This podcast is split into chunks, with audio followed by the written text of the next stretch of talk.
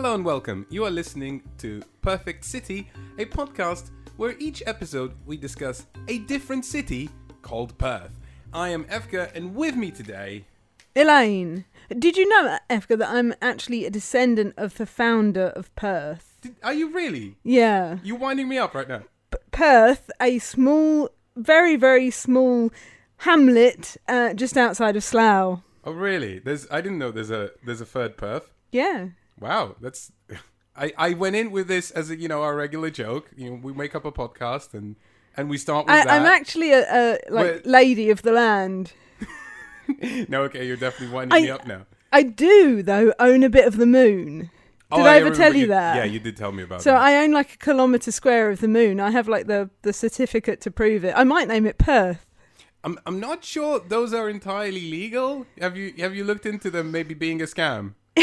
I bought it from WH Smith, so it can't be a scam. Oh yeah, because everyone can tu trust W. H. Smiths. Indeed. yeah, this is indeed a podcast about board games rather than about Perth. Uh, and today we're going to be talking about a lot of exciting board games. But jokes aside, let's talk a Why was that about. a joke? Well, because no, the jo- the joke we are part, talking about good board games. That's not a joke. the joke part is that we're talking about Perth. Oh, I this see. is going swimmingly, but we are actually going to talk a little bit about Perth. Is there a board game based on uh, Australia, the the film? The film Australia. Yeah, No, there, there is a board game called, called Australia. Australia by Martin Wallace, uh, which we played. Did you Yes, we play did. that? Yeah, yeah. Yeah. Did you Yeah. hate it as much as I did? Um, no, I don't think so. Okay. Okay. I don't. I, don't remember. I really immensely dislike. I don't but remember it going on my like never play again list. We're not talking about Australia, the board game, because because that's just we, we're not. We, it's been too long ago. Okay. But um, we are. Welcome to the podcast in 2004. We are going to talk a little bit about Perth because we went to Perth, not the one in Australia. the better one that's in Scotland. Wow, those are fighting words. I'm. Uh, Um, I'm, I'm- we're- proud we're- of. we're they gonna- have Tunnocks caramel waffles, so we're I don't know get if some that. uh, complaint letters from Ian O'Toole, who lives in Perth, by That's the way, true. famous That's board game artist. I'm sure Perth is lovely, but do they have tea cakes and Irn-Bru? I don't know. So in my head, Perth in Scotland is automatically better. We went to Perth because we went to a little convention called Tabletop Scotland. Big name, small stature. Uh, well, it was Mm. But but big personality. big personality, yeah, Yeah. definitely. Uh, because the convention is actually in a leisure centre in an ice skating ring. Like but they, actually, they melt the ice though. I was a little disappointed. I was hoping for I said that to you. Like Yeah. when we found out it was in an ice skating rink, I was like, "Do we like we have to wear skates and all the all the tables on like special specially made ice skates for the tables?" You were like, "No, don't be a div." Um, but we did get to play a game of Blood on the Clock Tower Yes, we did. in a locker room of a leisure center, and and people thought that maybe I was like a gym coach or something Yeah. because I was I was running the game. I, was mean, the it master, also- grandmaster. it game didn't master. help that you kept going "Whoo!" every couple of seconds like a gym coach. So I absolutely did not do that. Okay. Yeah, that is a lie. Retract your words. Uh, no, we are going to be talking about board games. We didn't want to mention Tabletop Scotland because hey, we had Hmm. a good time. Um, it it was a comparatively small convention. It was uh, what a, they said about a thousand people or something yeah, on that game. I thought it was more than that. maybe sure, a little yeah, bit more, maybe. yeah. So so not entirely small. Uh, Maybe a thousand unique. I don't know. yeah, but it's definitely one of those conventions that that started recently, still finding its feet, but had a good crowd, good audience, and we had a pretty good time with it. I mean, it's difficult to find your feet when you're on ice, right? Ah, I see what you did there.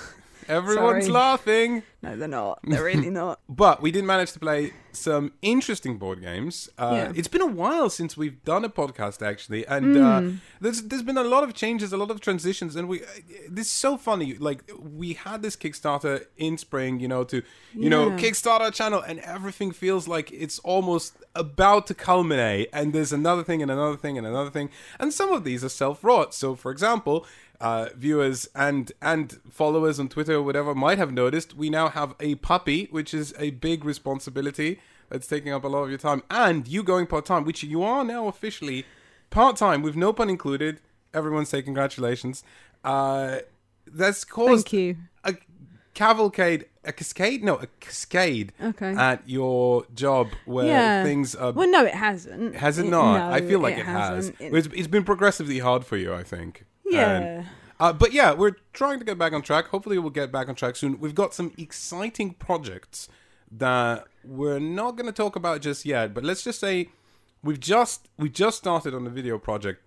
It's not going to see the light of day for I think a long while because it's going to take us ever such a long time to actually finish it. Hmm. But we're in no rush because I don't think anyone's done anything quite as stupendous as this before, and it does involve us returning to a game that we have previously reviewed. Is it Australia? It, we've Oh, never reviewed. Yeah, Okay. we've Oh. never reviewed Australia. I cut in too quickly now. Yeah. The thing about me going part time is that, like, when we had the Kickstarter, like, I had it in my mind, okay, right, I'm going part time now. This is like we Yeah, have the yeah, yeah. Kickstarter and then I'm going part time.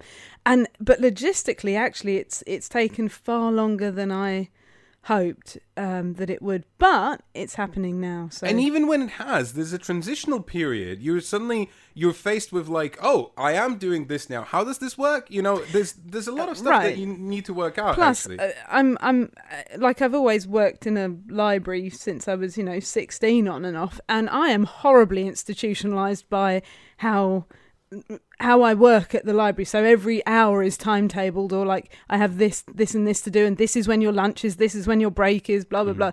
And I yeah, I need to get used to working like working at home, working yeah, at home. it's a new experience. yeah, completely, Mm. completely. Okay, the board games we are going to be talking about today Mm-hmm. are QE, which is an interesting little auction game that we've both played, Mm-hmm. and uh, this is exciting for me because I think QE is very interesting, and you hate auction games, so that's cool. I do. Uh, I, I hate blind auctions. Watergate, which we are about to do a review of. Black Angel, which is the Eurogame darling on many reviewers' lists, and we might have some controversial opinions. Adventure Games The Dungeon, which is the follow up from Kosmos to Exit, which we both love. And finally, Elaine, you haven't played this one. I'm excited to tell you about Rurik Dawn of Kiev, which follows in the footsteps of such games as Inis, Kemet, or perhaps even Scythe. Wow. I know. I cannot wait. Big shoes to fill. Uh, Like clown shoes. shall we talk about Rurik Dawn of Kiev? Because uh, you said you cannot wait, but what if I told you, Elaine, Hmm. that this was uh, people on a map game, you know? So you recruit soldiers, you Uh-huh. put them in various locations, then you, you fight each other and try and contest territories and score points. Mm-hmm. But the way you do things is via an auction. Dun dun dun. Okay. you don't look excited. Again, auction. yeah. Uh, well, okay. So this is not entirely true. It's actually not an auction. It's more like bidding, right? So the difference in Rurik Dawn of Kiev is that, uh, well, first of all, it's set in an actual historical setting, so that's nice. It's set in the well Kiev or the Kievan Rus, right? Uh, in the dawn of the 10th century. And uh, you take control of uh, eight possible leaders in the game. And the way you actually do things in this game is via an action selection mechanism, but to do those actions, you have to actually bid on them. So, at the start of the game, you'll be given a set of meeples, right? And those meeples are numbered one, two, uh, four, and 5 You have a free if you're playing with more players. Uh, but the idea is that you have this board that's full of actions, right? Right. So let's say, and and they're kind of tiered, right? So there's four tiers to every action. So let's say you want to recruit more units, right? Uh-huh. I, which I think is called muster. I'm not sure there's a muster action in the game. I mean, that sounds right. Yeah. Uh, so let's say I would put a five meeple down, right? That means that at the moment, because no one's put anything, it's the highest possible value. So it's going to do the best muster action and recruit the most troops. which I think it's like free or something like that. So it's not based on the number. The number just kind of Right. determines your position, right? But if someone puts down a six, it's going to bump. But how would you put down a six? But wait, because you said there was only up to five. Indeed, well spotted. Um, so what you can do in this game, and this is really cool. So one of uh, one of the sort of only currencies in the game is money, right? And Oh. yeah, How innovative. I know.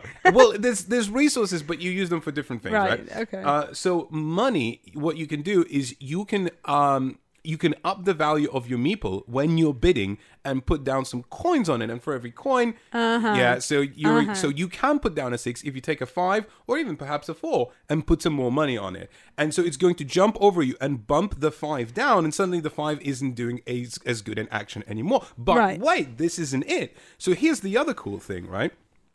if let's say uh, my meeple is the lowest one, right, and I'm I'm taking this action, uh, you know, not last. I'm I'm I'm having it the worst, right, oh. I see. Right. Then that also determines initiative of the game. But if my action is the worst, it's going to resolve 1st Uh-huh. right? So if I really, really want to make sure that I do something before anyone else, Uh-huh. I could deliberately bid low, right?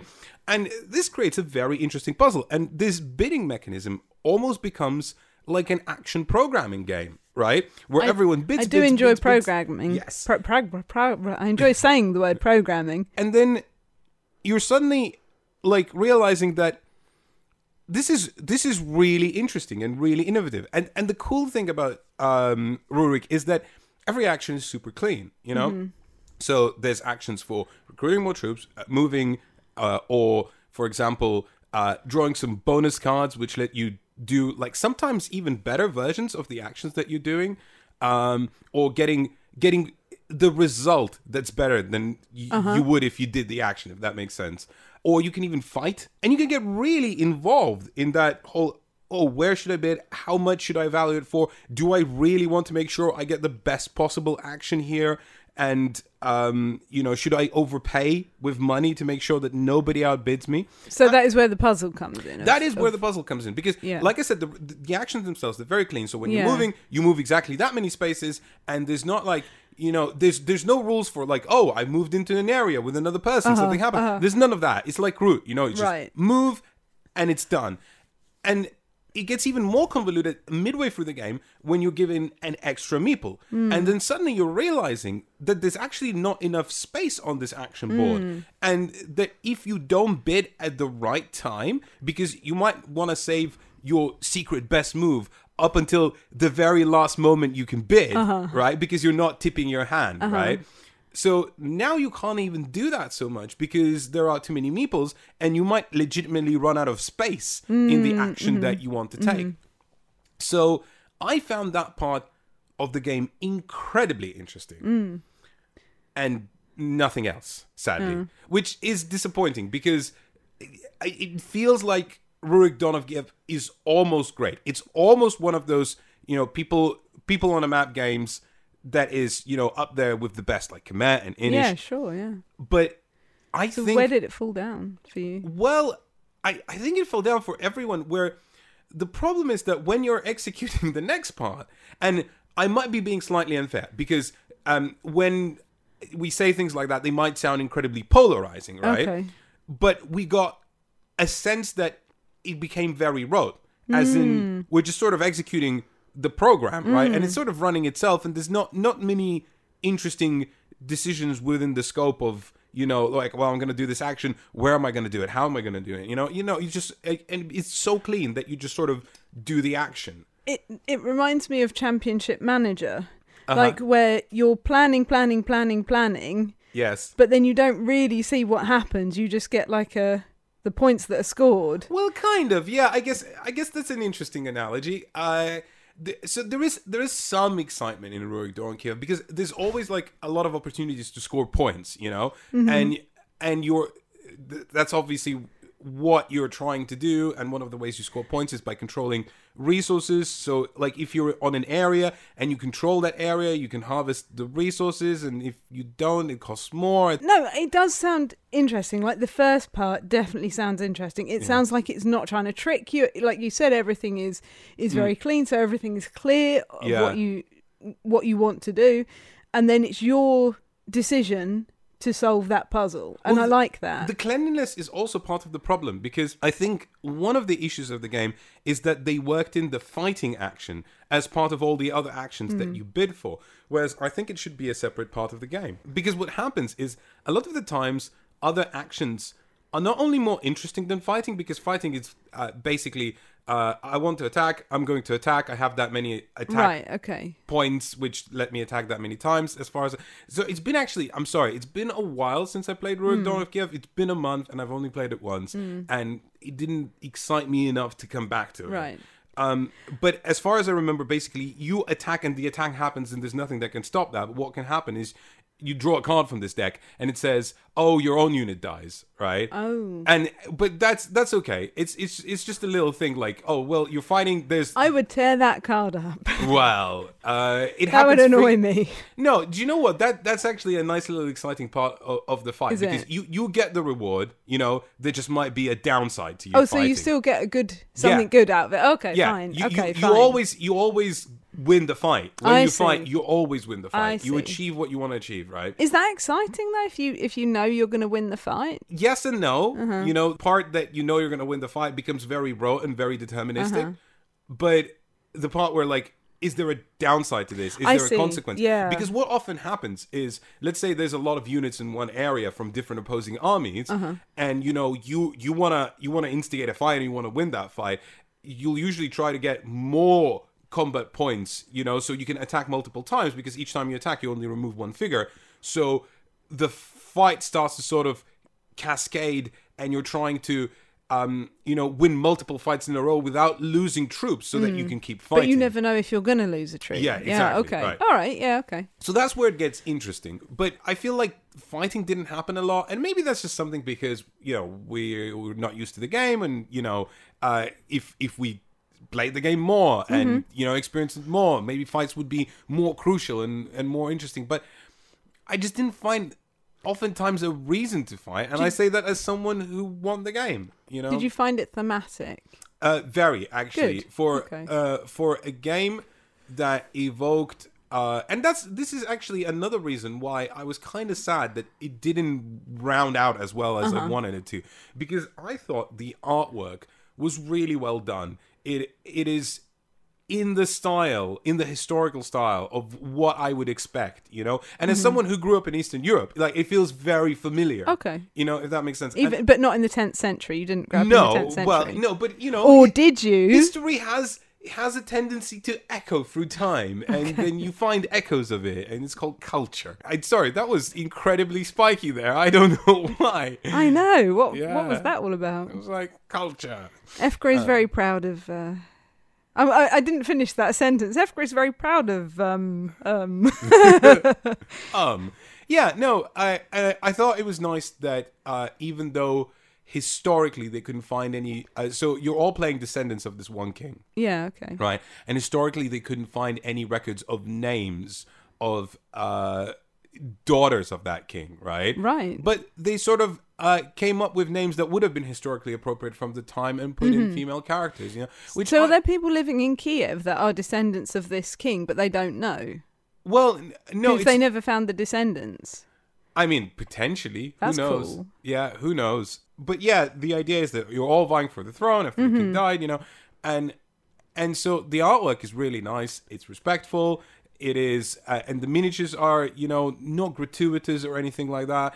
And the whole production was really well thought out. You know, I I am a big. Mm-hmm. It I, looks I, nice. It, I saw you playing it, and it looked interesting. I was I was holding the the dog at the time and trying to make sure she didn't wee on the rug, so I wasn't super involved. A But very important job. uh, it was, yeah. Yeah. But um, we're, we're almost past that now, I think. Yeah. But uh, it looked good. Yeah, it looked well- interesting. It looked like you were all having fun and all like engaged in your turn and engaged in other people's turn and what everyone else was doing, and Mm. uh, it looked like a good game. Well, the thing is, I, I'm also I'm, my biggest pet peeve is an insert that doesn't work because not only did you just make like a storage solution inside your box that makes all your bits fly around, Well, you know, hey. uh, but also you know you just wasted a lot of plastic, and and what's the point of it? You know, you you you spent money on putting something in your game. But yeah, there's a nice plastic insert that stores everything really well and things don't fly out. And I was genuinely like, I think people who backed this on Kickstarter because Hmm. it's one of those games that went on Kickstarter, you know, and that's why you have minis and it's look, looking a little bit overproduced and it has metal coins. But well, that's fine because y- y- I think people who backed it are going to get a lovely box and a decent game that they're going to enjoy. Would I recommend go for anyone to go out and buy it? unless you're really bored with all the current options that you know people play, like Command, Initial Siphon. Or you're really interested in that period in history. yeah, potentially. I, then maybe maybe do go and try Rurik Dawn of Kiev because I think it does have some depth. I, I, I just wish it wasn't as polished as it was and had a little bit of meat to it, a little bit more meat to it. Elaine, do you remember your time with a game called QE, which stands for Quantitative easing. now? If those Sounds two like a James words, Bond film, doesn't it? I, oh, do you mean Quantum Like of Quantum Solace? Sol- Oh, that's it. Yeah. Yeah, yeah. Yeah. No, if those two words don't Yeah. get your loins on fire, then I don't know what will. Because because every time I, I said, Do you want to play QE to my friends? And they were like, What's QE? And I would say, Quantitative easing. There is something about calling your game a different name from anything else that's ever been made. Like if you call your game like quantitative easing, then no other game is going to have been called that. No, that's Like sidereal confluence. It's you either are going to remember it forever or you're going to forget it immediately for the first 150 times someone tries to remind you what it's called and then you will remember it forever. Well, the thing about sidereal conf- confluence, couldn't even say it, is that it is as audacious as its name, mm. right? Whereas quantitative easing is only as audacious in its concept, and I think that's where it falls down. I think you probably agree with me. I know, I know you you feel like you know you're not the biggest fan of auction games, so you're not the target audience to begin with. the thing that I don't like about auction games, for Mm. anyone that doesn't know this already, is that hasn't played an auction game with me, is that I never know how much to start bidding. If I have to start a bid and there's no kind of reference, I have no idea. So I'm either bidding like two bucks or two thousand bucks, and I always get it wrong. It's always far too low or far too high. But quantitative easing does kind of throw that out the window anyway. So Well, yeah, I think it probably makes it 10 times worse for you because here's the pitch you can bid any sum that you like. But it wasn't that bad because they're all relative to sums that have already been bid. So you have got a reference. Okay, let's explain a little bit of the so. big picture, right? Before we get into the details. So, if you have played High Society, you will find quantitative easing a little bit familiar because the concept is it's it's a pure auction game. You have tiles that Mm-hmm. come out every round, and those tiles have some points and some symbols. And if at the end of the game you match up a bunch of symbols, you'll get extra points. So it's a set collection game.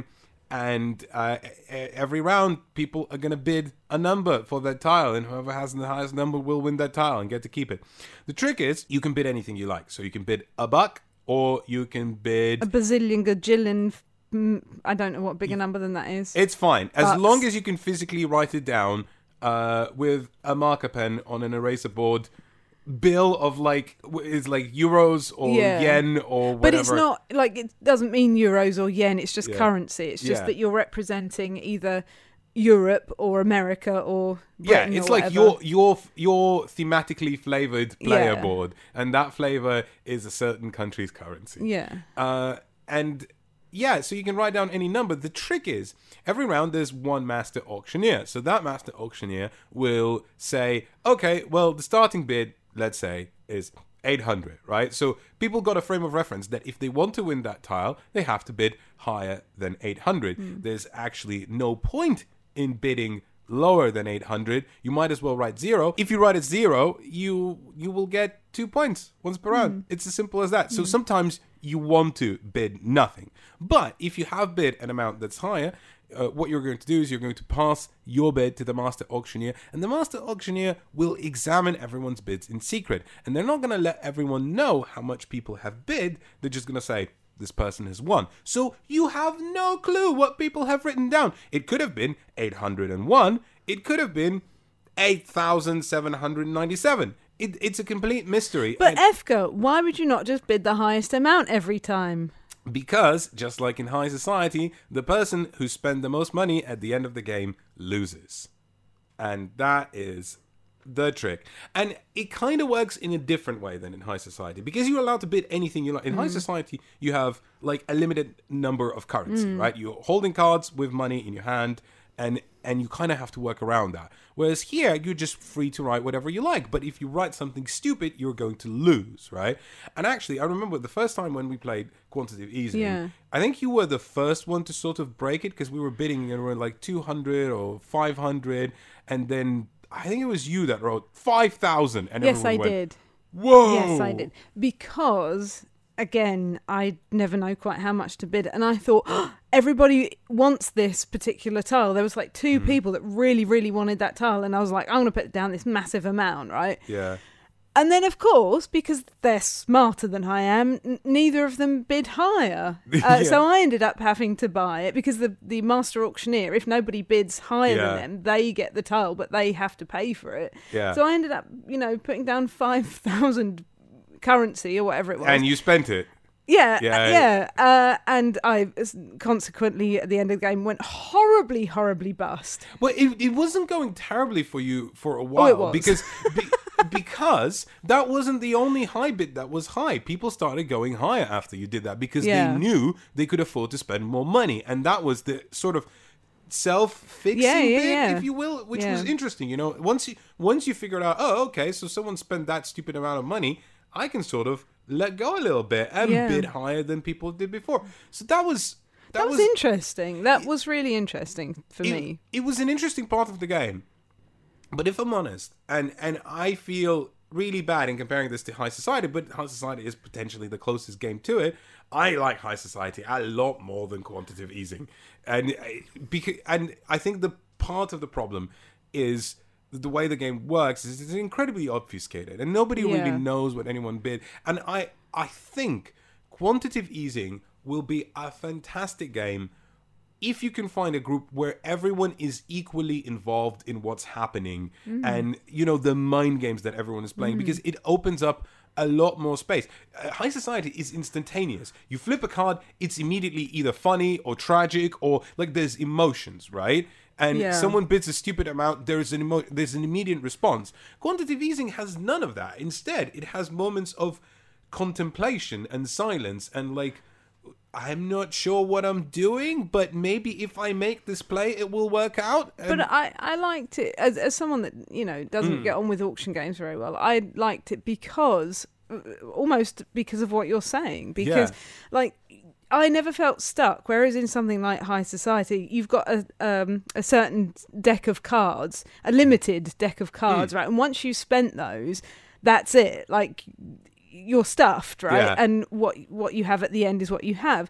Whereas in well, this, that's funny though, right? not for me. That's just stressful. I just find that really stressful. Whereas in quantitative easing, like, oh, okay, well, I know I'm going to go bust. I know I'm going to lose, but I'm going to have fun doing it. Okay, Like- yeah, that's fair. No, Plus, what I liked as well was that there were no negatives. That, no, yeah, it's get. just set collection, and there's Yeah. different. So there's countries on tiles that you want to collect your own country, and there's different parts of Types industry. of- yeah, so there's just different symbols, and you want to collect a lot of one symbol, but you also want to collect a set of each different symbol. I felt a lot more like I was playing with everyone else's brains than I do with high society. Yeah, and I I think that's the cool part of it, but I think you really need people who are as involved because some people just bounce off of quantitative easing and go, "Oh no, this Oh, is for sure, this is too brainy sure. and too obfuscated and Too brainy might not be the right phrase, but yeah, I understand what you mean. yeah, it's a gamey game. There's there's Yeah. there's there's a lot of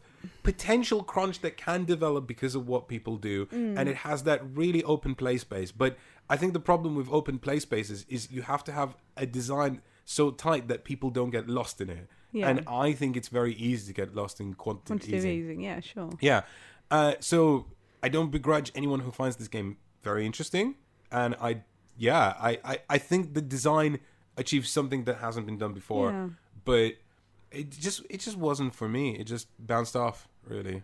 That's fair. Mm. Talking about games that have bounced off, there's there's one that bounced off of us pretty hmm. hard, and it was so disappointing. Hmm. And that game is Adventure Games, The Dungeon. There's two. there's a, we, there's there's two sets. So that's this is a this is a spiritual sequel to Exit, hmm. and I think as both fans of escape room style board games and and the Exit series especially, which we think is very good, and toe toe to toe with Unlock, you know. Uh, I was really excited. I was excited because I I played a prototype of this as well, Yeah. and I think I learned something about myself that I'm either alternatively too forgiving or too punishing when it comes to prototypes. Because when I was playing the prototype, I thought I was having a good time. Did you play a complete scenario when you played the prototype? No, no so we played one third of the Right. of of the full puzzle. Because here's the thing: so uh, unlike Exit, this isn't a this isn't really an escape room It- game. it's more like a choose your own adventure. it's a point and click adventure. Yeah. because you're it's graphic so you have a Yeah. graphic environment and you're interacting with it and much like in unlock there are cards with numbers and you can combine those two numbers together and there are locations on the map uh, which is a graphic map so you know like if i'm in a throne room then you know and all the elements in that throne room that i can interact with they'll be marked with a number on that map so let's say I have a scepter and I want to put it down on the throne, and the scepter has the number 27. And let's say the throne is 271, right? Mm-hmm. So I would combine them and put 27271. And, And then uh, you look it up in in the book, and either something happens or it doesn't. or that number doesn't exist. Yeah, or Hmm. the number doesn't exist, which means that's not a valid combination. But let's say it does, and then it'll be like, you know, oh, you put the scepter down on the throne, and suddenly a secret door unlocks. Take card sixty-one or whatever, and yeah. then so you it still it does still does have cards that Yeah. you lay out as the game progresses. none of this what I just said, by the way, is a spoiler because I totally made that up. Yeah. my creative juices are properly flowing. I could, I could design one of these right now, Elaine. Sure. All right. But yeah, uh, th- this is basically the entire flow of the game. And the way it's cooperative and you work together and you have a little dinky piece that that you can put on wherever you're going and this just symbolizes a reminder. And I think one of the things that I immediately bounced off of was that uh, we take turns, right? Yeah, you in, you in fact you have two tiny pieces that represent both of you, or like however many people are playing in the game, and then you take it in turns to move your little piece and do a thing. Um, but yeah, we found we found about halfway through the game we'd almost forgotten whose turn it was because we were just we just wanted to read the story and progress the story and find out what this was here or that was there and there were only a couple of times where it mattered who was in what room. Because there's no penalty for being two rooms over from someone else. You can just like teleport from one room to the other. You don't have to spend actions or whatever moving from one place to the other. You can just go from one. Which in in some way I understand why they did that. They wanted it to be clean and they wanted it to be oh, pure Oh no, I like that. Yeah, that It's- would be awful. Like if you had to spend ages like b- bimbling through oh, I want to do this rooms thing. that you'd I already can't. been through. I have yeah. to go there or whatever. Blur. That would be nonsense. So, so it is purely just. It's not really a game. Game. It's just a point and click adventure Yeah. that you're interacting with physically on the table. But it almost could be solo. Like like it feels like it could almost be not cooperative, but you're one character moving around sometimes. Yeah. I don't know. The only thing the only thing that mattered was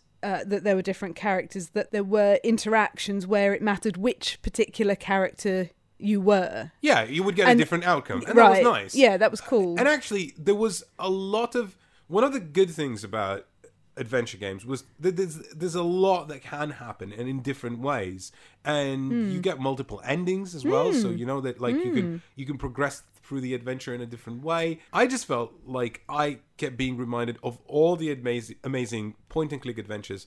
I played on PC like The Longest Journey, which is Hmm. by far my favorite point and click adventure, and Syberia Firewatch. a more modern take on the genre, but definitely one of those. Yeah, uh, and I just thought the story in each and every single one of those is ten times more interesting than what we got in the dungeon. It was rote.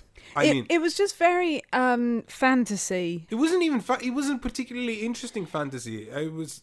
I mean, you get exactly what it says on the tin. You Yeah. get a dungeon, and and not a terribly exciting dungeon. It's No. it's sort of a dungeon. There's things in it that you would expect to find in a dungeon. It's hard to say without you know, revealing too many of the game's secrets. Mm. I wanted we- it to be more like a nightmare style dungeon where there's different things going on, but Yeah, it kind of it kind of wasn't. It wasn't, Um, and and I just felt I felt the writing was a little bit uninspired, and this is hard to say because uh, the designers uh, for this are Matthew Dunstan and Phil Walker Harding. Hmm, yeah. Matthew Dunstan of Elysium fame and Phil Walker Harding uh, of Barenpark and Sushi Go. So uh, definitely a lot of good designs under. Oh, yeah. their belts, and Oh, yeah. uh, I I spent. Some lovely time with Matthew Dunstan at a couple of conventions, and he, he's a very nice fellow. But. Yeah. So it's uh, personally, it's, it's I find it a little bit harder to criticize something by someone Yeah. who I'm a little bit more familiar with,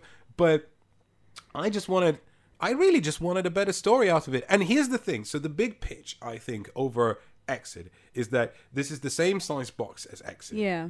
and it's the same cost box Mm. as Exit, but you get free parts the adventure, and each part is 90 minutes. So it's it's like you're getting free Exit games for the cost of one, which sounds brilliant. And that was nice because we kind of did it in chapters. So we did one and then came Yeah. back to it the next day. And you can put did it another one. away Yeah, and it's just, cool. you and know- it reminds you where you've got to as well if you yeah, need it. and you just meant to put the cards in the Ziploc I like bag. that. And I, I know you were making a joke about like, hey, I could design my own exit, Yeah. but and I know that was a joke. But what really did work was the the the way the story interacted with itself. So although, like you said, the story wasn't super interesting, there was never kind of a roadblock where we went, hang on, this doesn't work, this doesn't make sense. Like this is a hole, Mm-hmm. or the the story really did work as a self-contained, as a self-contained story. Yeah. yeah, yeah. And I thought that was really clever because that must be really, really hard to do I imagine because you've got so many different outcomes and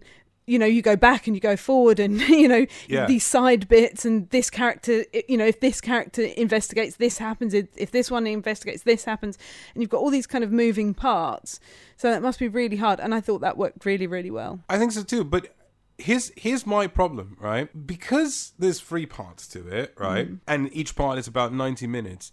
I found that a lot of that 90 minutes yeah was taken up by reading. Because you would interact and then you would read a whole paragraph, right? but that's because yeah it was like a choose your own adventure or like Well, there are games like that yeah. i don't think that's necessarily a bad thing But i I- enjoy that I think you agree with me Hmm. though if if I said that there's just not enough to the puzzle element in right the game. i do agree with you right? yeah. And it, it, it felt like I wanted out of, and especially as someone who's used to exit, I wanted a little bit more puzzle and maybe have those puzzles be a little bit more interesting because if you have Hmm. played Exit or Unlock, you will find the puzzles very simple in this game.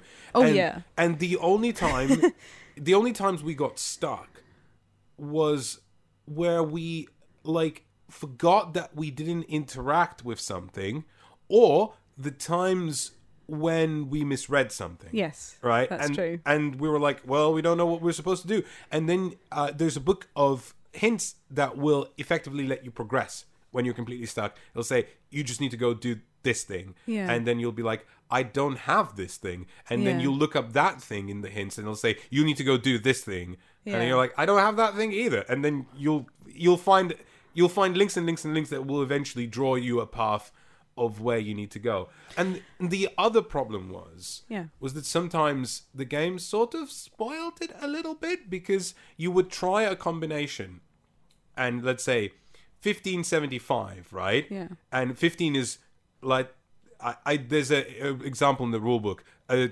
a can opener and 75 is a can Cat of cat food, yeah. right and you will try 1575 and let's say it doesn't work but then you, right next to it because it doesn't work because there's no entry for 1575 but right next to where it would be There's it would say 1576 yeah, or whatever. 1576, Yeah. which is which is a can of dog food, right? And you're like, "Oh." I meant to can open the can of dog food, right? Yeah, there was that element to it where you accidentally spoil it for yourself because you're looking down a list of numbers and you can't help but see the next number from the one you're looking for sometimes. Um, I don't mind reading a story. Like, if that is part of the game, I'm quite happy to do that. If the story is engaging, right, then it's fine.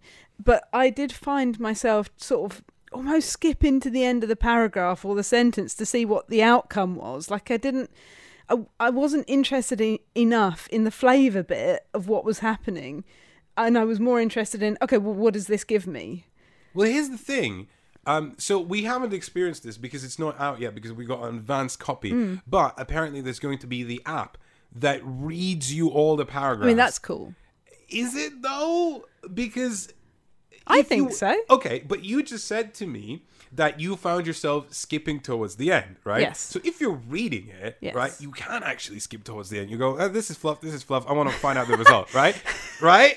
Right? But if you're listening to the app, there's no like, you know, you just have to listen to the entire thing. Well, maybe yeah, maybe that was my own flaw then. Maybe I would have engaged in the story more if I'd have actually read the story more. That, or if the story or if was story's more engaging. Also, if you're if you were playing with someone that was like visually impaired Mm-hmm. and the app would read the story to you, that's nice. like that's cool. Like so you can say to Yeah. them or the app can say to you, You're in this room, Mm-hmm. there's this, this, this and this, these are the numbers.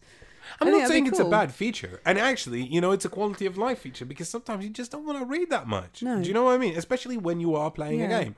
Uh, but I, I, I think one of my biggest bears with Sherlock Holmes Consulting Detective is how much reading you have to do, right? Hmm. And and it took me out of the game. But if people are looking for a good kind of choose your own adventure, Hmm. I would much rather le- recommend Legacy of Dragonhold, I believe it's called, where the writing and the story and the world that developed was a lot more interesting than what we got in the dungeon. It's I- longer though. it it is much longer. Yeah. Yeah. Well, it's a more expensive box. Yeah. You know, you get a big box with a lot of narrative and um yeah, I just found it a lot more engaging. It, it was just plain and Spartan and and and I think that's that's ultimately the verdict. You know, it Mm. has you have to have a better story because if I'm paying 12 quid and I know 12 quid isn't a lot, for 12 quid I can bu- go buy Longest Journey on on good old games or whatever and have a whale of a time. But only if you have a computer. Only if you have a computer. I get. Yeah. Do you know what? A, a lot of a lot of these um, point and click adventures are coming out on the Switch now. I think you can get Syberia on the Switch. I'm Well, not then sure. you have to I don't have a Switch.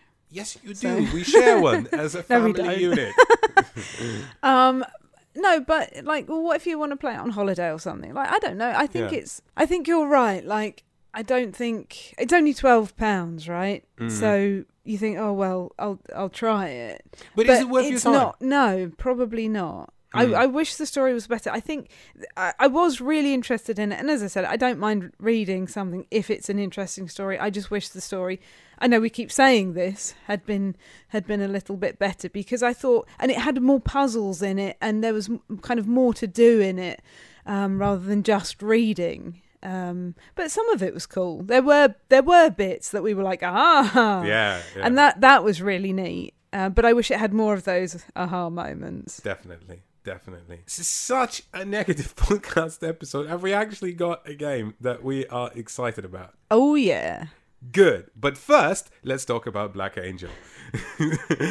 um, this is going to be a controversial opinion because Black Angel is a darling on on many reviewers' lists, and and normally we are quite taken with a heavier euro, and um, I we we're still in the process. We're probably going to do a video on Black Angel, and we're still in the process of of kind of coming to grips with it. But our first initial impressions were not very strong. Now I played this twice, and you've played this once, Once, yeah. and I just want to say, um, so Black Angel is a spiritual sequel to a game called Troyes, and also it uh, ha- shares elements with another game by the same designer uh, called Selenia, where Selenia basically took elements of the Black Angel design, kind of stripped it down.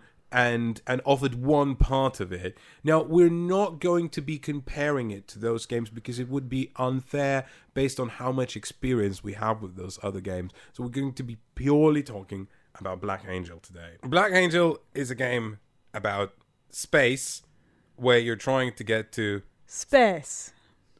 which is a planet in space. And the fact that it sounds like the snack version of Snake, I'm sure is entirely not meant to be funny. Danger Noodle. Danger Noodle, yeah. but it's just so emblematic of of the whole theme of Black Angel. So if you're not familiar, here's here's the high concept, the high pitch of the theme, right? Humanity has died, Dun dun dun. and we're meant we're meant to re- be reborn on a different planet because we, we've wasted our planet. Basically, there's no more survival, and and there's no way we can reach that planet because it's just too far. It's thousands of years of space travel. So instead of having humans pilot the ship, there are instead robots piloting the ship and you you're all this is a competitive game you're all competitive artificial intelligences hmm. and and the pretext that the rulebook gives for this is that humans are so bad at getting along that they couldn't even decide on one AI it's different nations build different AIs and and like they're gonna they're gonna competitively fly this ship to see who can put hum- humanity on this other planet first. better Better. because it's all the same ship. It's it's Sure. the one Black Angel. Sure. So so there's there's a lot of things that are that are good about Black Angel, but but but a lot of what I've just described,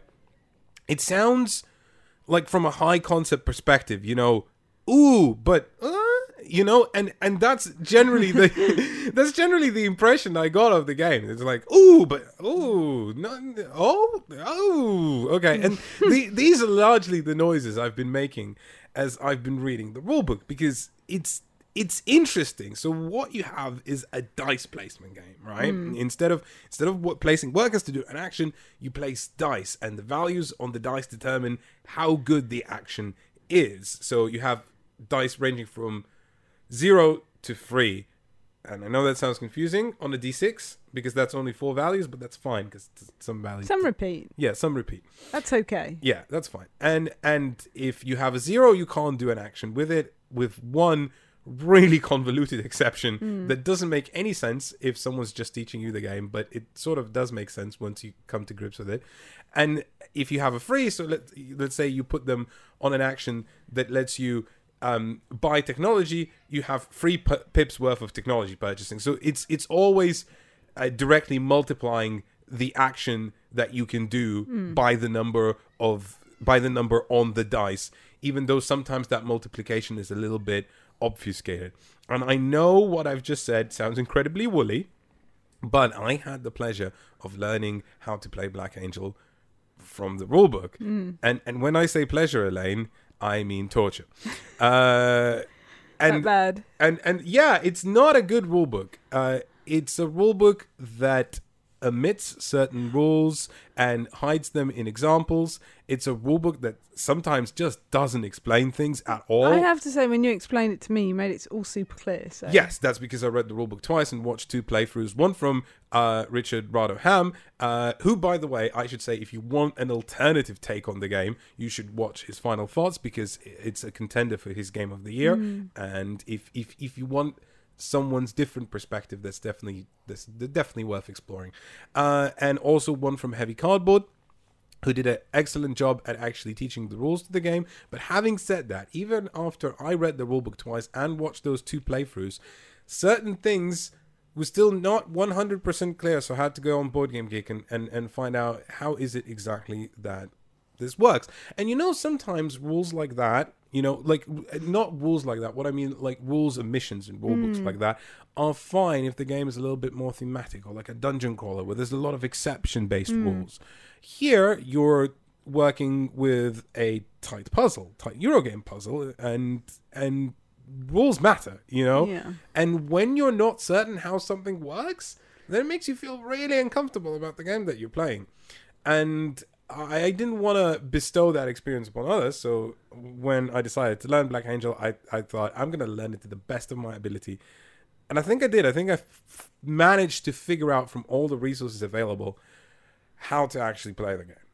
But I think that is an indictment if if there ever was one. Now, having said that, uh, what we have uh, in terms of aesthetics is sometimes incredibly pleasing. You have uh, artwork from Ian O'Toole, which hmm. is just instead of the darkness of space, you get the hmm. bright neon lit space. You hmm. know, with bright, bright pinks and The purples space. and yeah, and and you've got nice blues and you know, there's a lot of hues. But sometimes you have odd colors. So of course, because it's a Euro game, you need to differentiate, and you need many different colors. You have colors like gray, green, and bright yellow, uh, which are often relegated towards the dice and cards of the game, and sometimes certain tiles. to delineate action interactions So colors often mesh in this game within the rules, and they say, Yeah. well, this color interacts with another piece of that color, and so you you have this sort of like visual cue of like, okay, these two things match together. And sometimes that works, and sometimes that is juxtaposed within the rules, and then you start feeling even more woolly. Hmm. And and I know I'm not quite explaining how the game works yet, but I think it's important sometimes to relay these initial experiences and struggles with a game like that, especially with a game that's very popular and is getting a lot of buzz, you hmm. know. And I, I think it's just a nice word of warning that for some for some people, if you struggle with things like that, you know, you might bounce off of this very, very quickly because just how impenetrable the rules are. But then sometimes the artwork of the game that really doesn't help, and it's incredibly busy. The board looks hmm. lovely, but it is it is incredibly busy, and there are a lot of elements, and sometimes the iconography doesn't make it clear in terms of how this one thing interacts with this other Yeah. thing and you, you get very confused.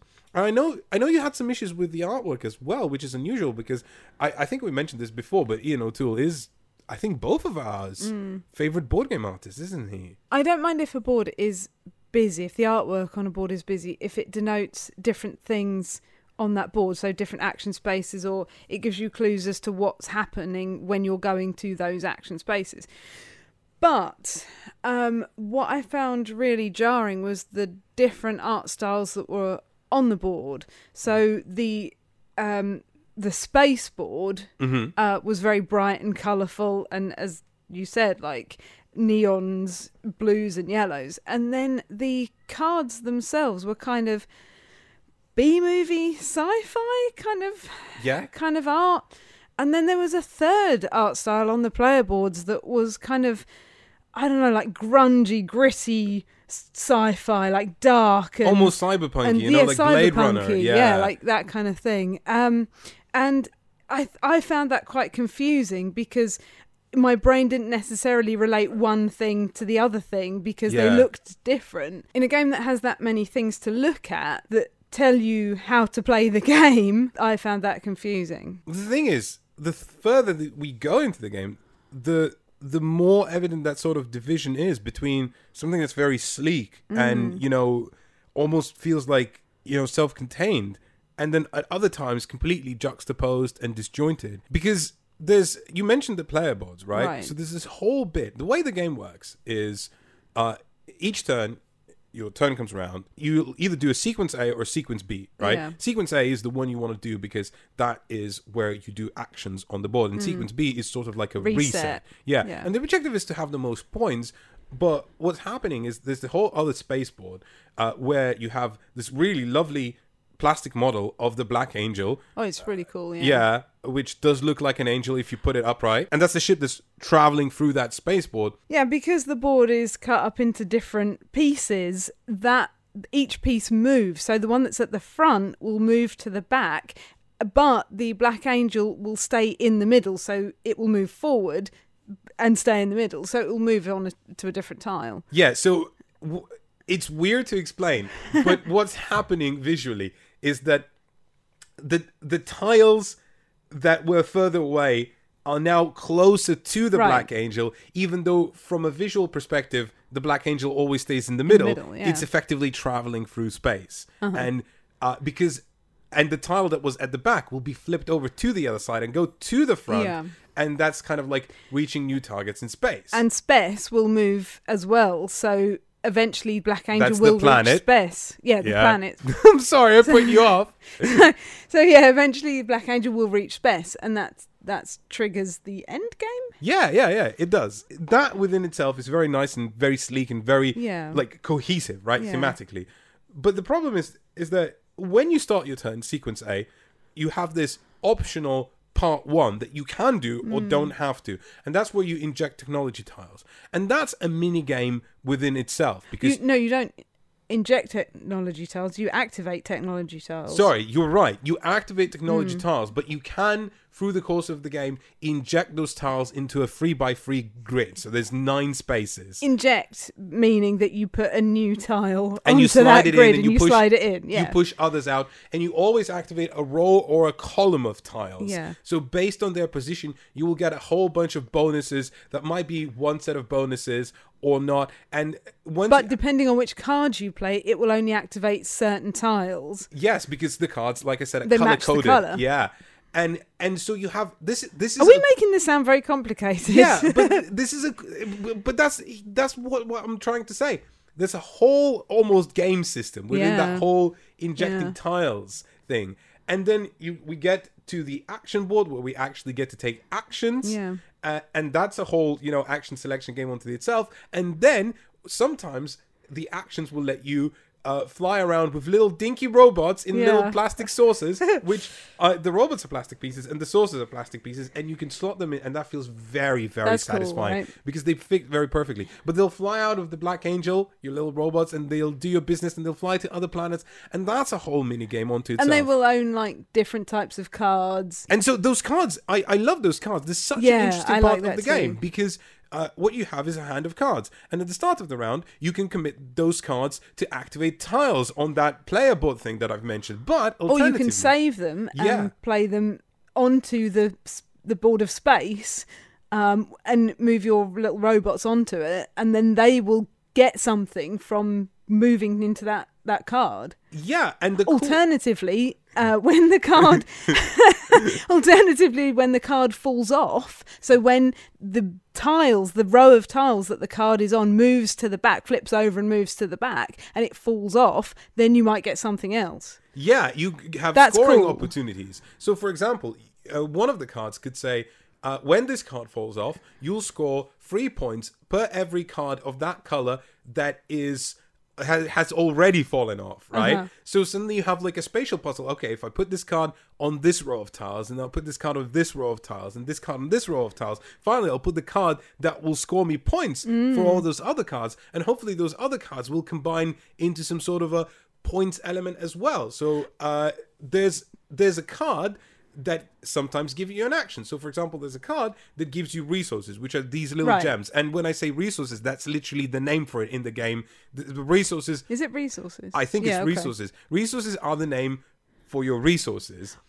But, But you, yeah, but you can have a card that lets you score points by spending those resources. So if you do an action that gets you lots of resources, you get to cycle and get a combo, and it's really cool. but you can't just like place those cards anywhere randomly in in space because it depends what you've rolled on the die as to where you can actually fly your robot to and it depends on the iconography on the tile again to depend on where you can fly your robot to so you you're restricted in that Yeah, because if you rolled a die that's a grey die and it has a three on it, that means your little spaceship will be able to move three spaces. But, But- if the die is grey, you can only fly to a planet that is, That is grey, grey. and then only play a grey card, right? So it's restrictive. But then it wants you to play this other game that's almost semi cooperative. Mm-hmm. And here's the thing you can take other players' dice, and you have to spend a resource, and you actually have to give that resource to the other Yeah. player. And there's almost like echoes of, ooh, so we're interacting and we're bouncing between each other. And it's Mm. almost like Concordia. My action affects your action, and it kind of evolves the board. But, but no ne- you just feel like someone is stealing your dice Yes, exactly. because it, it, it never quite comes together as, as this sort of bouncy game. Because as much as it wants to have a, almost like a living organism within your ship, hmm. it, it does mostly feel very insular and like you are playing your own game. And that's fine because it's a euro because it Yeah. is a Euro game, but it is a Euro game with aspirations of almost being semi-cooperative. Because there are two game end conditions. So one of the end game conditions, as we mentioned, Yeah. is reaching Spes, uh, which is not space, uh, and that's that ends the game. We got to the planet, humanity is saved, hooray! Yeah. Uh, the other end game condition is we run out of Ravager cards, and we haven't even mentioned Ravagers No. yet because there's so many elements to this game. Ravagers are bad cards that, based on where you go to do missions, might invade your ship and make your actions worse via these Ravager cards. And Yeah, they have like a negative value on them, so you might have to discard a card from your hand or something. whenever like you go to do a certain you go to action because that action. card is there and obviously there's an action that will actually let you clear off those ravager cards So you're doing it for each of you because it makes the action better again for both of you.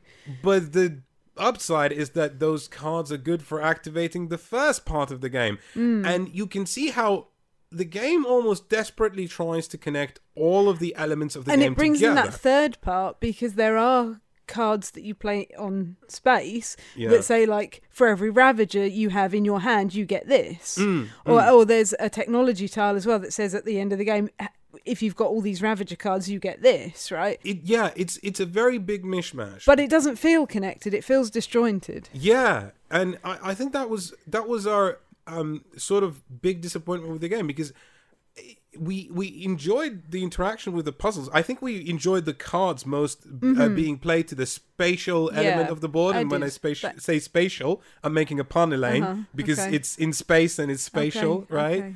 Oh, you're so disappointed. You are genuine. That's the bit that I enjoyed the most, yeah. Yeah. And I, I didn't mind the technology tiles either, Yeah. but that felt like it was a little game on its own. Yeah, it does. It just doesn't quite come together. And I so here's the thing, Elaine. You've played this once, I played this twice, right? Yeah. There is still an advanced variant that neither of us have tried. this. So here's the difference, and I'm uh, the audience might not find this very interesting, but I'm Oh. going to tell you very quickly. Okay. So here's the difference between the advanced variant, right? Uh, at the end of the turn, when you're meant to draw a card, instead of drawing one card, you draw two cards and get to choose one, right? And the second part of the advanced variant is that you know those technology tiles that you purchase and Yeah. inject into your board. Well, when they come in, they come in with a different side first, and that side has a bonus. I and see. then once you use up that bonus, it'll flip to its normal side And and, work as a it as technology tile. Yeah, Yeah. and and that's largely that. That's it. That's the difference, Yeah. right? And I'm I'm not. I wasn't even sure why the advanced or the regular version exists. I wanted to play the regular No. version because I wanted to experience what it's like as a reviewer. You know, well, I'll play the basic game first, and then I'll play the advanced game first. Mm. And and I honestly don't understand why Why it's advanced. why it's advanced. I mean, sure, there's there's a little bit more thought that goes into which card am I going to select because that's a lot of those cards kind of I'm using the word cascade too many times in this podcast, but cascade into bonuses, you know, and if you combine them well together, that's cool, you but know. I feel like it's complicated enough anyway that it wouldn't matter if there was that tiny extra element of choosing a, a card. well, I I suppose it's a little more satisfying because it lets you engineer But I, I just don't feel like, even if it was your first game, that that would be like a huge, make a huge difference to, Mm. to how you played it. especially because this is the last thing you do on your turn Mm. and you can just say oh well then the next person goes and i'm going to look at my two cards and choose what i'm going to play right it's as simple as that Because Mm. you're still choosing various things like technology tiles and stuff throughout the game. So to have that extra choice, I don't think would make it advanced or overly complicated. I don't know. no yeah so this isn't a verdict on black angel Hmm. i think the takeaway that people should have is that we're a little bit flummoxed on why it exists the way it exists and that might be just because the game is rather complicated and we haven't fully come Yeah, to grips with it yet Maybe. I think I would definitely like another play of it just to see what I didn't maybe understand when we played Mm. it the first time and to see if that makes any difference to, to my enjoyment of the game. But I, I really did enjoy those cards that you play in space, but the technology tile bit I think I just got a little bit lost with. So I'm definitely wanting to give it another try. and we certainly will because we are going to make a video about it Yeah. So that's exciting. That's yeah. cool. I'm looking forward to playing it again though. yeah. Yeah. Hmm. So that's exciting. That's cool. And hopefully next time we play it, we don't bounce off of it. I think you've used the word bounce off too many times in this podcast. Maybe you should bounce off the word bouncing off. Maybe we should bounce off towards the next game that we are bouncing on. I Wow. lost it. I completely lost Well it. done. Let's talk about Watergate. Watergate is a game where you are playing as either Nixon or you are playing as the press, the Washington Post, Indeed. trying to out him. Um, out him as what, Elaine? I'm really bad at that. This was the second take of this. and we are enjoying ourselves. Um, possibly at the expense of our listeners. Yeah, maybe. Uh, I, Watergate. At some point, I'll get there. Watergate is a two-player game only, and uh, this is our next video review that we're Hmm. working on. I'm very excited. I, I don't think you've seen the script yet. That I'm I'm kind of slowly, slowly penning, and one of the things that I'm touching on is that this is one of the best two-player games I've played, but specifically one of the best two-player only plays. Uh, messed it up. Two two-player only games that I've played. I mean, we And- haven't played that many though. no, we haven't played so- that many. But my point is that there is a certain psychological element that is absent when you're playing a game with two players Mm. when you know that the scope of the game allows for more players. Mm. And I think that psychological element is called intimacy. Because when you're in in oh you're smiling now aren't you uh, when you're in a game where you know like it's it's a, a closed sort of circuit between two people right there's a lot of friction in Uh-huh. Yeah. that and and what i mean by friction i mean emotional friction you know Yeah. and and I, I think that a good two player only game needs to not only be a great game but it also needs to be a great icebreaker Mm. right and what i think watergate achieves very very well is to be that great icebreaker for certain types of people so ones who enjoy a good political Head to head. yeah, good head to head, but also Yeah. Hmm. good political yarn thematically, you know, uh, because you're effectively replaying the Watergate scandal, specifically the investigation part of it, by the Washington Post, and and at any point, you know, like anyone could win, so you could effectively alter history, right? I mean, not really. Yeah, but, but, then you when next time you play, you Groundhog Day back into that yeah. event again, and you're oh, that's weird, isn't it? Yeah, that is Yeah. weird, but it's really cool. I really like it, and and I think one of the great strengths of Watergate is that it doesn't come across as a very strong thematic game because within itself it's very simple and abstract. Mm. What you have is an evidence board that looks like you know those pins Pin with boards, stri- yeah, like pin- the police have, where they pin up a picture and then they tie it to, you know, this piece of evidence or whatever, this letter or something that's happened. Yeah, and they've turned that into an area control game Mm. where uh, the objective of the Washington Post player is to uh, tie Nixon to two of the informants, which are on the outsides of the board, right? And Nixon is in the middle. Yeah. Yeah. So all they have to do is place evidence linking Nixon to this particular informant. and it's cool because you're creating a path and and it's it's Mm. a game where i guess nixon you're trying to put those same evidence tokens but face down where everything's Right. redacted with a marker Yeah, so as Nixon you're trying to block those those like lines of communication or those links of evidence between you and and the informant. and as nixon you have an entirely different win condition where you're trying to collect five momentum tokens Mm. Right. and the way you get any of these is there's like a track that goes from five for Nixon, zero in the middle, and another five for the Washington Post. And e- Hmm. each round, you're going to have a number of cards, either five or four, based on whether you have initiative or not. And every time your turn comes around, you play a card and you do something. And one of those things could be to move either those evidence tokens back and forth up Yeah. the track, certain number of, of spaces, or, Or the mo- momentum tokens. or the Uh, initiative or token. the initiative tokens. So- Yeah. and and you have a choice because some of the cards have a, a single player only value. So you play it and it's something really good happens. You get like for example two moves on the momentum track and two moves on the evidence track, uh, and you get to do something else like you get to play an informant or something like this. Um, and then that card goes away forever. That's the coolest part because you only have a 20 card deck. And the Mm. Better the event, right, which is the alternate mode of the card, the better the movement value On of the, track, tokens. right. Yeah. So, and you want to move things on the track because if they end up on your side at the end of the game, you get them and you get to place them. But do you know what I really like about this design? It's it's a, such a simple touch, but such a Mm. good moment is that as the Washington Post player, right?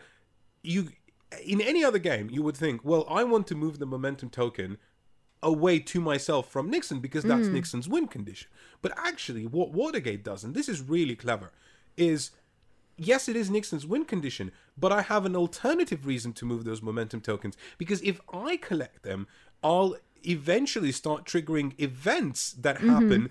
Uh, that are specific to me as the Washington Post player, and in fact, if I collect five of those, and there are only nine of them, right? Yeah. Number fifth would actually cause impeachment, which Yeah. isn't the end game condition of the game. So I'm going to blow your mind, Elaine, right? Oh. Within the scope of the game, of this game, Uh-huh. Right?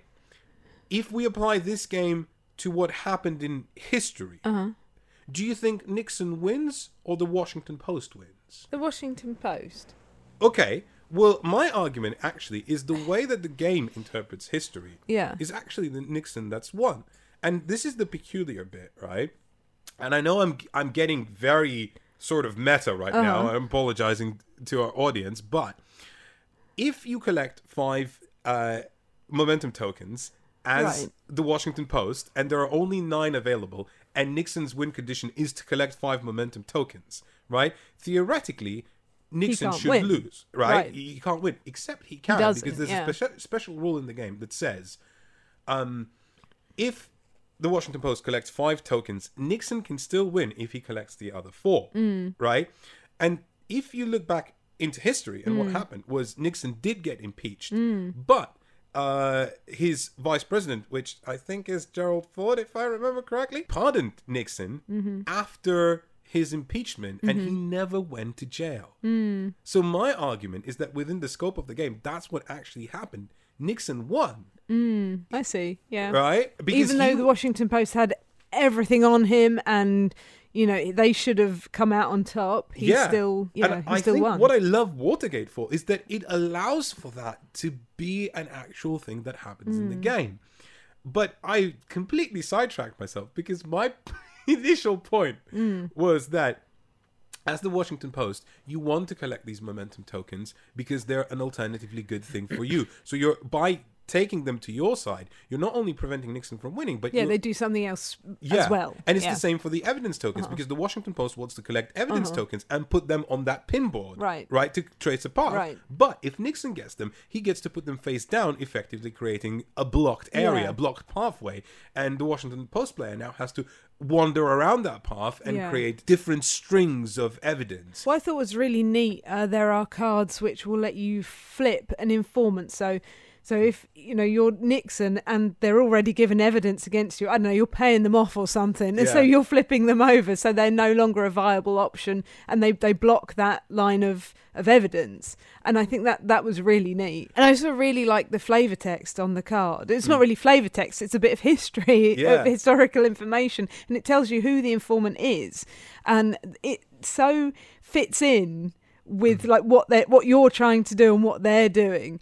Like I really like that part. strangely, I think I would like to, and these games are not at all alike, but I would like to compare Watergate to Inis because I think the design is as good as Okay. Inis. Yeah. Right? And the different games. But the one bit of DNA that they share Yeah. is that they're both take that games Yeah. that are good take that Yes, games. So if the audience is not familiar with take that as a genre, it's very simple. If you ever played Munchkin or card games like that, where it's, I play a thing and it does a thing, and now your thing is Oh, no, it doesn't. Oh no, it doesn't. You know, it's it's that There are elements of that in it. For very sure. Mm. strong elements because as you said you know as the washington post player i could be working very hard and very diligently to trace this path and all nixon needs to do is play one card Yeah. Mm. and that path of information is entirely closed because that informant is no longer available as an informant but nothing in this game is static it's always dynamic because it doesn't mean it's final the washington no, because post it could happen again. The Washington Yeah. Post player could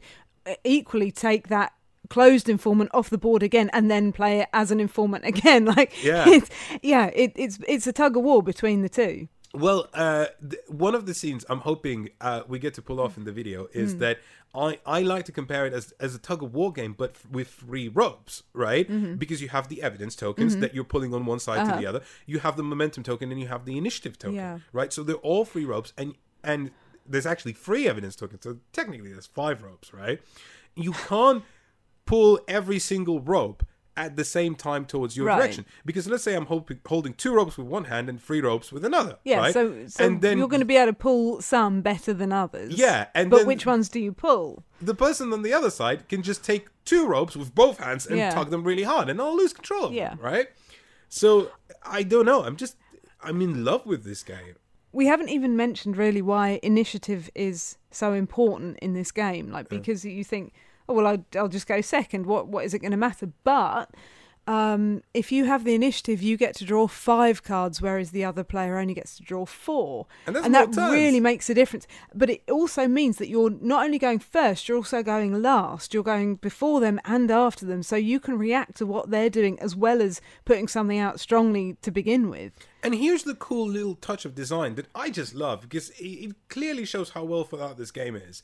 If you have initiative, that's great. But if the initiative token doesn't land on your side of the board again on the track, then you will lose initiative. So you, even though you have initiative, you always have to keep pulling it back mm, towards yeah. yourself if you want to retain it. Yeah. It's not just like, oh, I have initiative and now I have to make the other player work for it. Mm. No, no, No, you it will swap if you don't if you don't do anything. it's it's these little touches that make it really well thought out, and of course the fact we haven't even talked that. Well, I I think I've said this twice that Mm. we haven't even find like discussed Mm-hmm. that once you play an event, it's gone from your deck, Yeah. and because it's a twenty card deck, you really need to kind of think about what events are worth playing. Because sure, you might want to play some.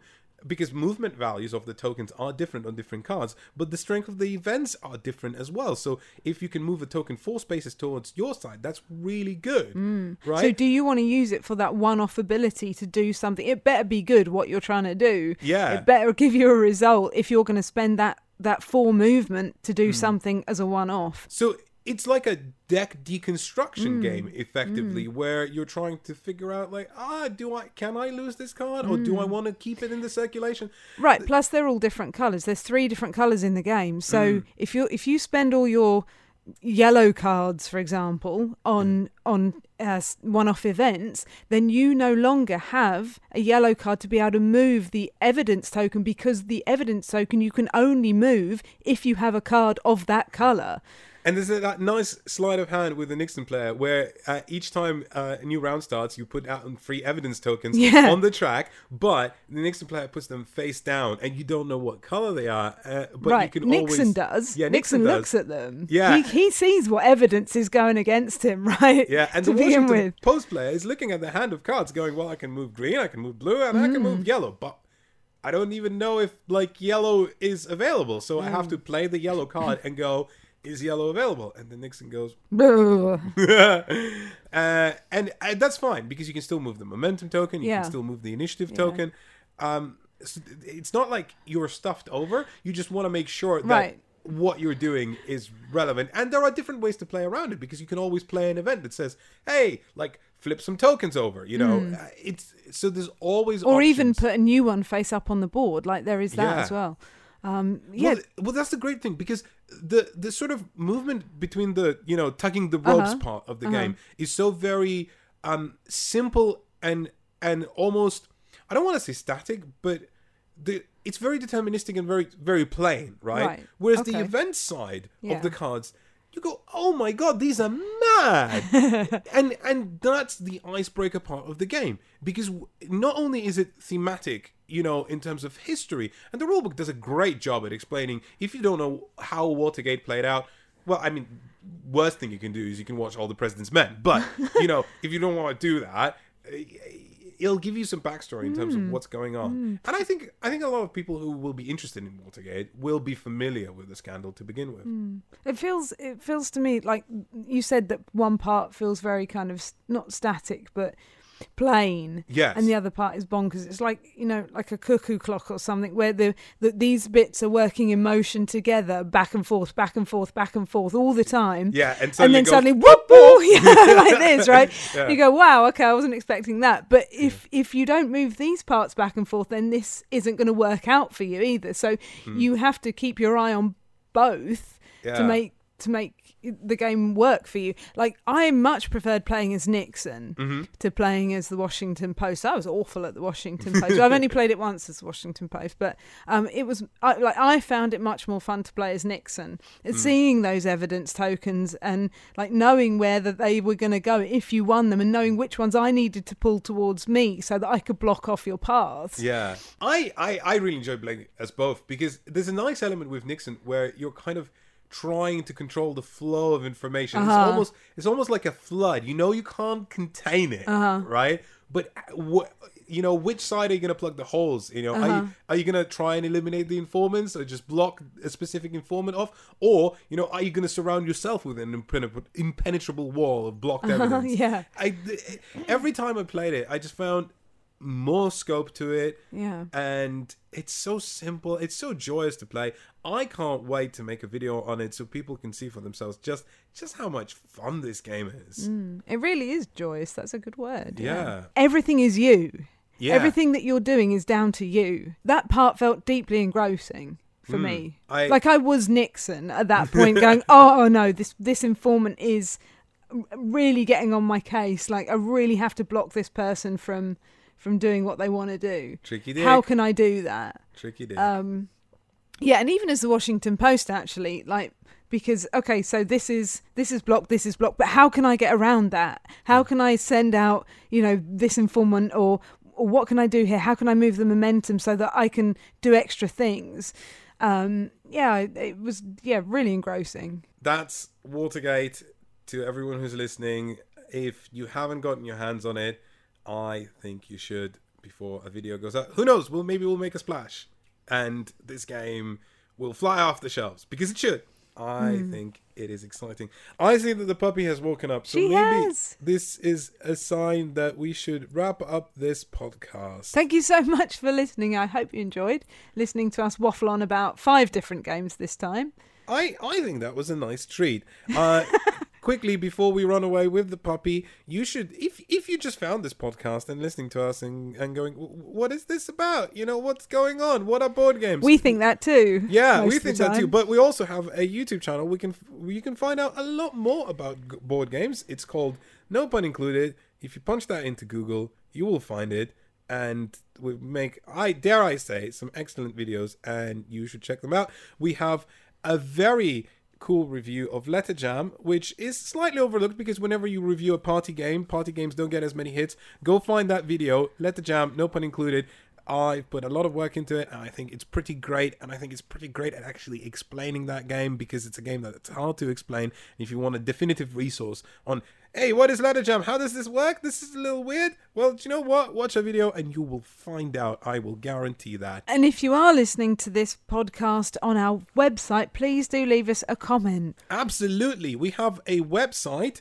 It's no pun included.com and the podcast bit is no pun included.com slash podcast. And if you go on there, you'll find this podcast and you will be able to leave a comment and maybe find some other comments and engage with maybe make a friend. who are listening. Wouldn't that be nice? And with that, why don't you say goodbye, Elaine? Goodbye, Elaine. Goodbye, Elaine.